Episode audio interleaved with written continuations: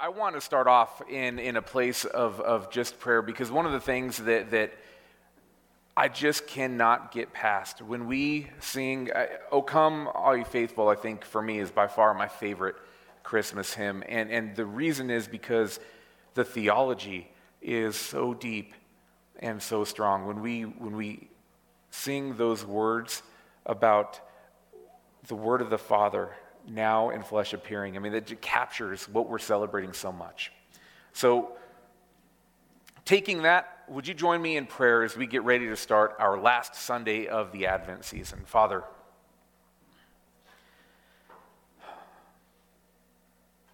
we just thank you. We thank you that you broke into the kingdom of the air. We thank you that your kingdom is here even as we wait for the kingdom. Not yet. We celebrate the kingdom that is. I pray that as we consider what this day means, what it means to us, I pray that we could also consider what it could mean to those that we come into contact with. I pray that we would know even in this season of giving, that, that you don't give anything you intend for us to keep for ourselves. So, Father, would you help us to grasp hold of the joy, the love, the peace, and the hope? And as we grasp it, Lord, would you help us to share it? Would you be with us this morning? Speak to us in Jesus' name. Amen. We're going to start right off the bat in, in some scripture today that's going to help us to uh, unravel a message of joy. And, uh, and this is coming right out of Luke chapter 2, uh, uh right out of the, the narrative of the birth of Jesus. Uh, Luke chapter 2, beginning in verse 8. That night, there were shepherds staying in the fields nearby, guarding their flocks of sheep. Suddenly, an angel of the Lord appeared among them and the radiance of the Lord's glory surrounded them. They were terrified. But the angel reassured them, Don't be afraid, he said. I bring you good news that will bring great joy to all people. The Savior, yes, the Messiah, the Lord, has been born today in Bethlehem, the city of David. You will recognize him by this sign. You'll find a baby wrapped snugly in strips of cloth lying in a manger. Suddenly, the angel was joined by a vast host of others, the armies of heaven, praising God and saying, Glory to God in, in highest heaven, and peace on earth to those with whom God is pleased. When the angels had returned to heaven, the shepherds said to each other, Let's go to Bethlehem. Let's see this thing that has happened, which the Lord has, had told us about. They hurried to the village and found Mary and Joseph, and there was the baby laying in the manger. After seeing him, the shepherds told everyone what had happened and what the angel had said to them about this child. All who heard the shepherd's story were astonished, but Mary kept all things in her heart and thought about them often. The shepherds went back to their flocks, glorifying and praising God for all they had heard and seen. It was just as the angel had told them. Joy and shepherds we can't separate joy and shepherds. The shepherds play an important supporting role in the narrative of the birth of Jesus. Now, often when we talk about, about shepherds, often when you hear uh, uh, sermons about shepherds, what, what we see is, is a person that's like the dreg of society, the outcast, the dirty, uh, doing, doing work that only a loser would do. But that really isn't true it's kind of taken on its own narrative, but think about shepherd imagery and how often that it's used in, in Scripture. Consider that in the story of God, we've got Abel, Abraham, Lot, Isaac, Jacob, Rachel, Laban, Jacob's 12 sons, including Joseph, Moses, David, all of them are shepherds. Many of the prophets Amos, Hosea, Jeremiah, Ezekiel, Micah, Nahum, Zechariah, all of them use shepherd imagery that point to the promised one who would shepherd Israel Jesus, the Son of God, the Good Shepherd. So, for me, in, in kind of unpacking all of this, the shepherd is presented not as, as the lowly of society, but one that was first to be told about Jesus is an honor, first to be told about Jesus, but they also were told about Jesus while they were doing what they always do. They're watching over a flock. They're doing honorable work. They were doing work that images the Savior. They were told. First, they were afraid. But hearing and seeing the angels, the armies of heaven, I can't imagine what they saw. But upon seeing that, seeing the angels praising God, they did the same. They believed and they ran to Jesus. The reason that they ran to Jesus is a reason that, that, that we are going to grasp hold of today. They ran to Jesus. The reason that they ran was that this encounter with the angel, with the armies of God, with this encounter of the living God, this encounter extracted something from within each of them. This extracted something that was in them, it pulled it out, and all they could do was run to Jesus. The inbreaking of the kingdom of God, represented by the birth of the Messiah, extracted joy from these shepherds that motivated them to draw even closer to Jesus. The reality of salvation brought forth more than a feeling of happiness or contentment. It brought the very state of joy. So today we celebrate this last day of the Advent season. This evening, as the sun sets at 4:34 p.m., we'll celebrate the end of the first Advent by marking the birth of Jesus as the inbreaking of the kingdom of God. Another step in the unfolding plan of reconciliation. Today is certainly a day of joy. It's a day that defines, fulfills, it perpetuates joy. Now, when trying to, to, to put our arms around this thing, joy, I find it best and mo- most helpful to consider the flow rate of ketchup or catsup. Now, having lunch with one of our millennial leaders a time ago, um, and I don't believe in calling people out, and so I will not use Sydney's name. I'm not going to use any title that, like, like kids ministry uh, leader, that would that would identify who this individual is. And I don't believe in pointing to where they're sitting in the room. Um, so none of that will occur. But I was having lunch with one of our millennial leaders, and, uh, and I, I watched in concern and amusement as this young lady fought with a glass bottle of ketchup, ultimately giving up in, in frustrated angst until I demonstrated for her that all one has to do is hold it at the proper angle and apply force to the 57. Now, our young leader's conundrum is not rare. It is the quicksand of the condiment world. This must be a pretty important dilemma because in, in American life, this, this really actually creates a need, a need that the US government and several academic institutions have jumped into, spending money, time, and energy to discover that the optimal flow rate of ketchup is roughly 0.045 kilometers per hour.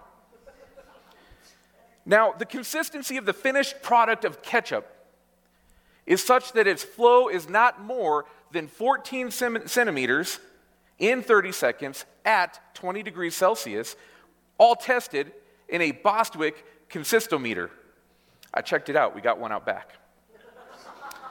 now, ketchup is a non Newtonian liquid. which you might remember from high school or college physics if you stayed awake in any of those classes um, or even made it to class. Um, it means that the viscosity of ketchup depends on the force applied to it. It's a non Newtonian liquid. Now, this bedevils even the most brilliant among us. As various ketchup extract, extraction techniques have been tried, and most met with epic, disastrous results. Now, consider for a moment the knife sticker.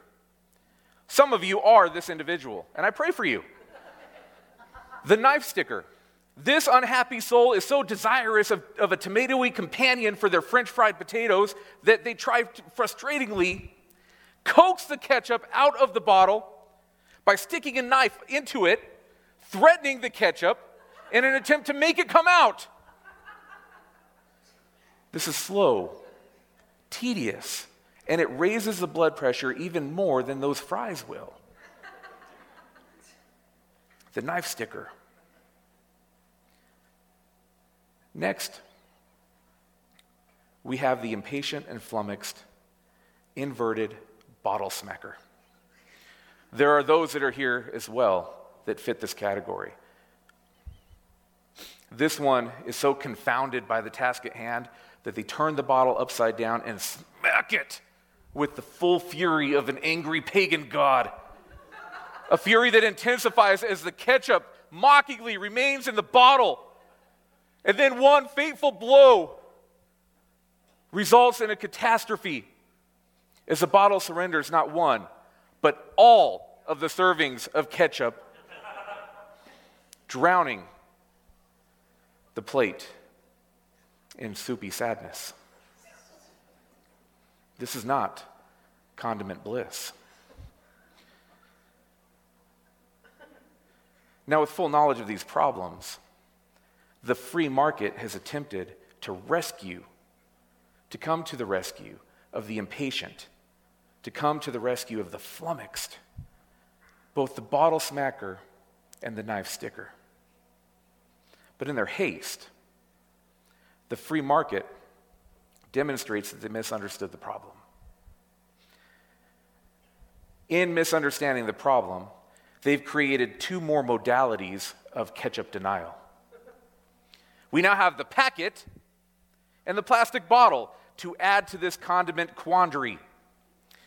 The packet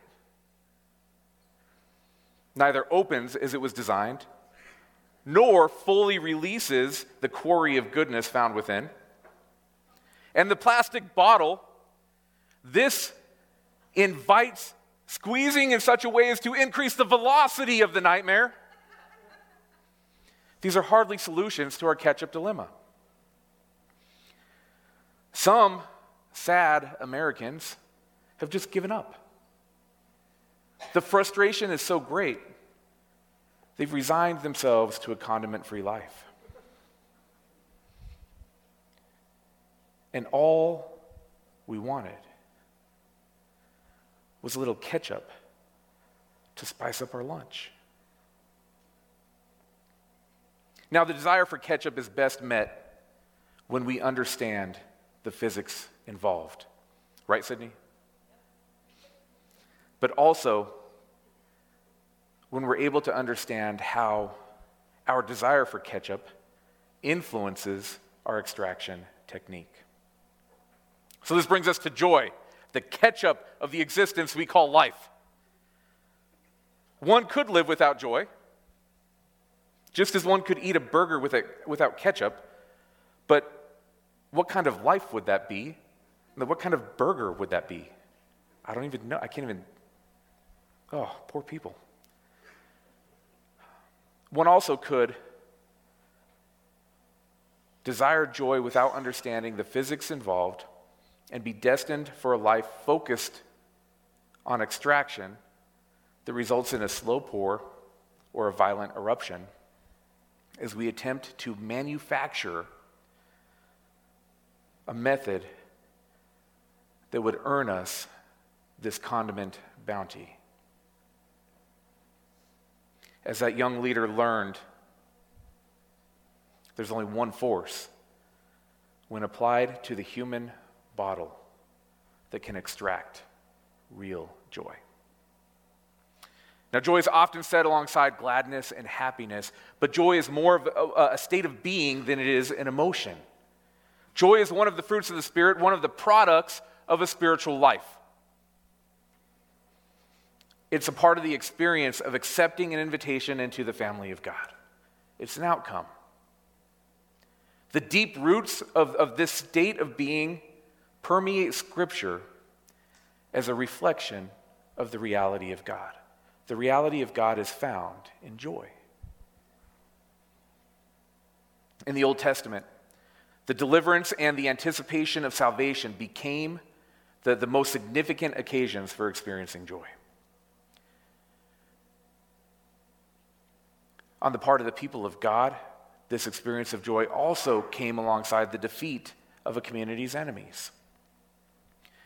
Joy is not, not only the state of being following being delivered from bondage, hardship, or depression, it also, we see rejoicing occurring um, when the acts of God are remembered and celebrated, like we're doing today and what we'll do tonight. Celebrated with feasts and with parties, something that we try to do often as well. Community exaltation characterizes feasts of Passover, of Pentecost, the Feast of Tab- Tabernacles, Purim. All of these are, are times of rejoicing that call to mind the, the fact that everything that God said that He would do, He's done. And when He says He's going to do something, we can rest in the fact that He will because we've got all of this evidence of history that demonstrate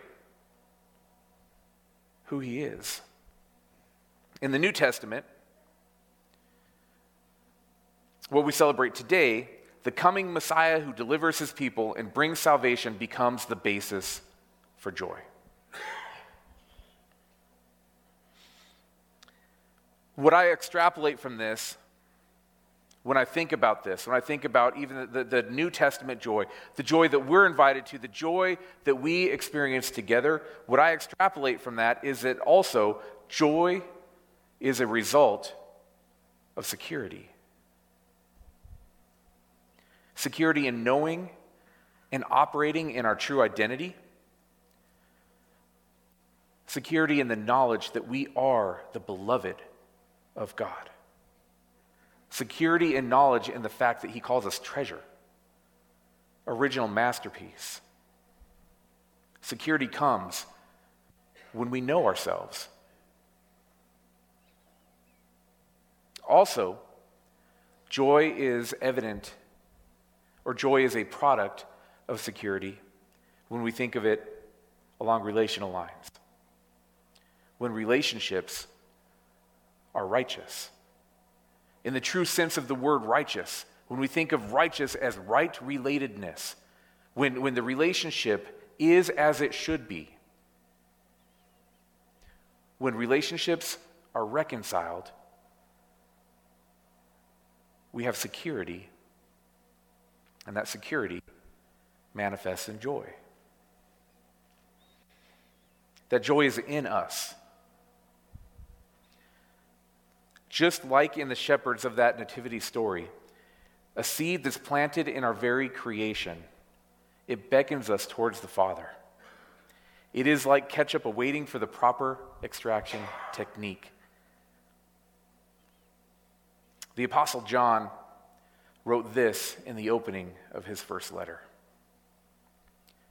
We proclaim to you the one who existed from the beginning, whom we've heard and seen. We saw him with our own eyes, we touched him with our own hands. He is the word of life. This one who is life itself was revealed to us, and we have seen him. And now we testify and proclaim to you that he is the one who is eternal life. He was with the Father, and then he was revealed to us. We proclaim to you what we ourselves have actually seen and heard, so that you may have fellowship with us. And with our fellowship, and, and our fellowship is with the Father and his Son, Jesus Christ. We are writing these things so that you may fully share our joy. These things that John wrote about, the narrative of God's inbreaking into the culture of the world, is shared so that our joy might be fully felt. And this joy is extracted by the new reality of fellowship, of relationship with God. We see security come because we're able to stand righteous with God. Now, because that might seem like too simple of a point, we can expand that definition of the force applied that extracts this non Newtonian liquid, this, this joy, to be the process that we walk through that allows us to develop and experience this relationship in the fullness that it was designed to be experienced in. And so our joy grows as we are discipled. Our joy grows as we become closer to God, as, as we become more like Him, as we bear the image of our Father. The first letter from John goes on to describe this path of joy extraction, and it begins here. John, uh, 1 John chapter 2, uh, starting in verse 12. I'm writing to you who are God's children because your sins have been forgiven through Jesus. I'm writing to you who are mature in the faith because you know Christ, who existed from the beginning. I'm writing to you who are young in faith because you have won your battle with the evil one. You can feel the joy start to grow as this kind of builds. I've written to you who are God's children because you know the Father. I've written to you who are mature in the faith because you know Christ who existed from the beginning. I have written to you who are young in the faith because you are strong. God's word lives in your heart, and you have won your battle with the evil one.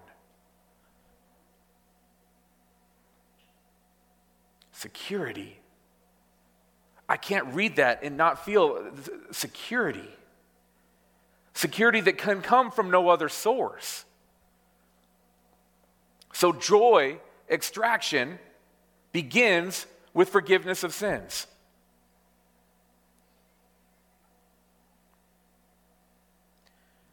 Because of the reality that met those shepherds on the hill in Luke chapter 2, the inbreaking of the kingdom of God, that God loved us so much that he sent his son.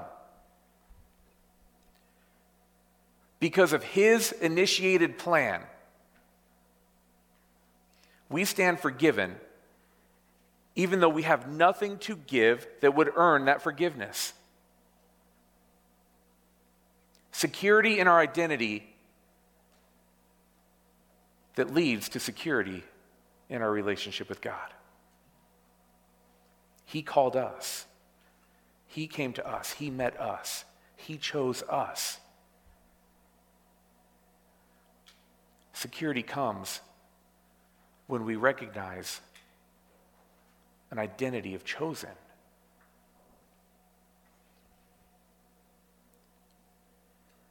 And with the love, with the activation of relationship, we see security come as we stand righteous with God. This is joy extraction with the proper flow rate of 0.045 kilometers per hour. But it requires one more piece, one more facet of relational wholeness. We have two pieces that lead to joy, and one remains. We have security in identity, we have security in relationship with God. One more piece to the puzzle. is something that John wrote about right before the passage that we just considered.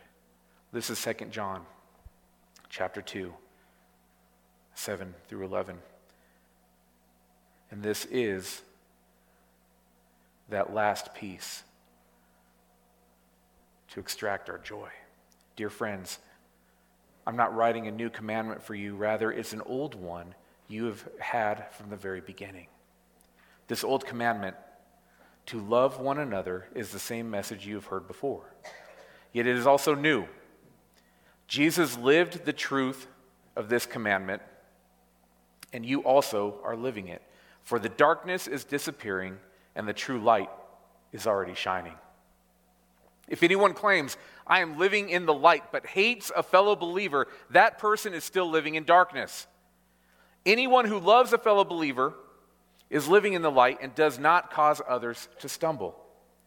But anyone who hates a fellow believer is still living and walking in darkness. Such a person does not know the way to go, having been blinded by the darkness. So, John points out that the fullness of joy, the reality of joy extracted, is the outcome of knowing our identity, relationship with the Father, with the Lord Jesus Christ, but also with each other. This is the force that causes joy to flow. Forgiveness that transforms us into forgivers. We were first loved, so we're able to love. We were first forgiven, and we are now able to forgive. Forgiveness that transforms us into forgivers. We cannot experience true joy. We cannot experience this, this state of being without this piece of the narrative. We cannot do the stuff that Jesus did without a posture of forgiveness. So, joy is the outcome of security, the outcome of a, of a full circled nature of God's narrative. What I mean by a full circle of, of, of God's narrative is simply forgiven to forgive. It begins with an encounter. Now, for the shepherds, they had a real encounter on a real hill on a real night that changed their life.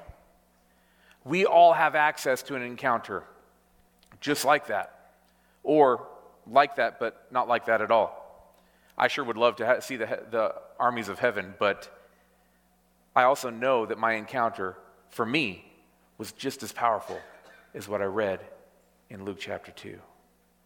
It begins with an encounter, and that encounter reveals the reality of, of God and the salvation that He offers. He proves Himself to be real in that moment when He encounters us. Secure in the knowledge of His love, we begin to see joy extracted. It begins to flow. As relationship with Him grows, we become more like Him, and through the force of His love, we're transformed into those that act like Him, walking in the light. The forgiven forgive. And when the forgiven forgive, we proclaim glory to God in highest heaven, peace on earth to those with whom God is pleased. Would you pray with me? Holy Spirit, would you come and encounter us? We ask that you would come now and, and release the gifts of your Spirit. I pray that you would make your presence known in the natural to us, that we would know that you are here. And Father, from this place of knowledge, from this encounter with you, I pray that, that you would put your fingers on all of those places where we lack security. All of the places where we don't know our identity, where we don't feel the beloved, where we don't feel like we are called treasure, where we don't see what you mean when you call us your original masterpiece, the work of art that defines the artist. Father, I pray that you would touch us in those places where we are insecure of our identity. And I pray that you would bring healing in the name of Jesus. Father, for all of those that, that are here, all of us, Lord, that still feel like there might be something between us and you. That maybe there's a transgression so great that it just cannot be forgiven. Maybe there's something that, that's just so, uh, that, that fills us with such guilt and shame that we don't even want to bring to you because of that guilt and shame. And so, Father, would you come and meet us in that? And would you show us the completion of your forgiveness? And Father, from that place of knowledge of being forgiven, would you now bring to mind those we need to forgive? I pray that you would move us in those relationships to a place where the forgiven forgive, where your joy is extracted, where it's perpetuated, where it's defined.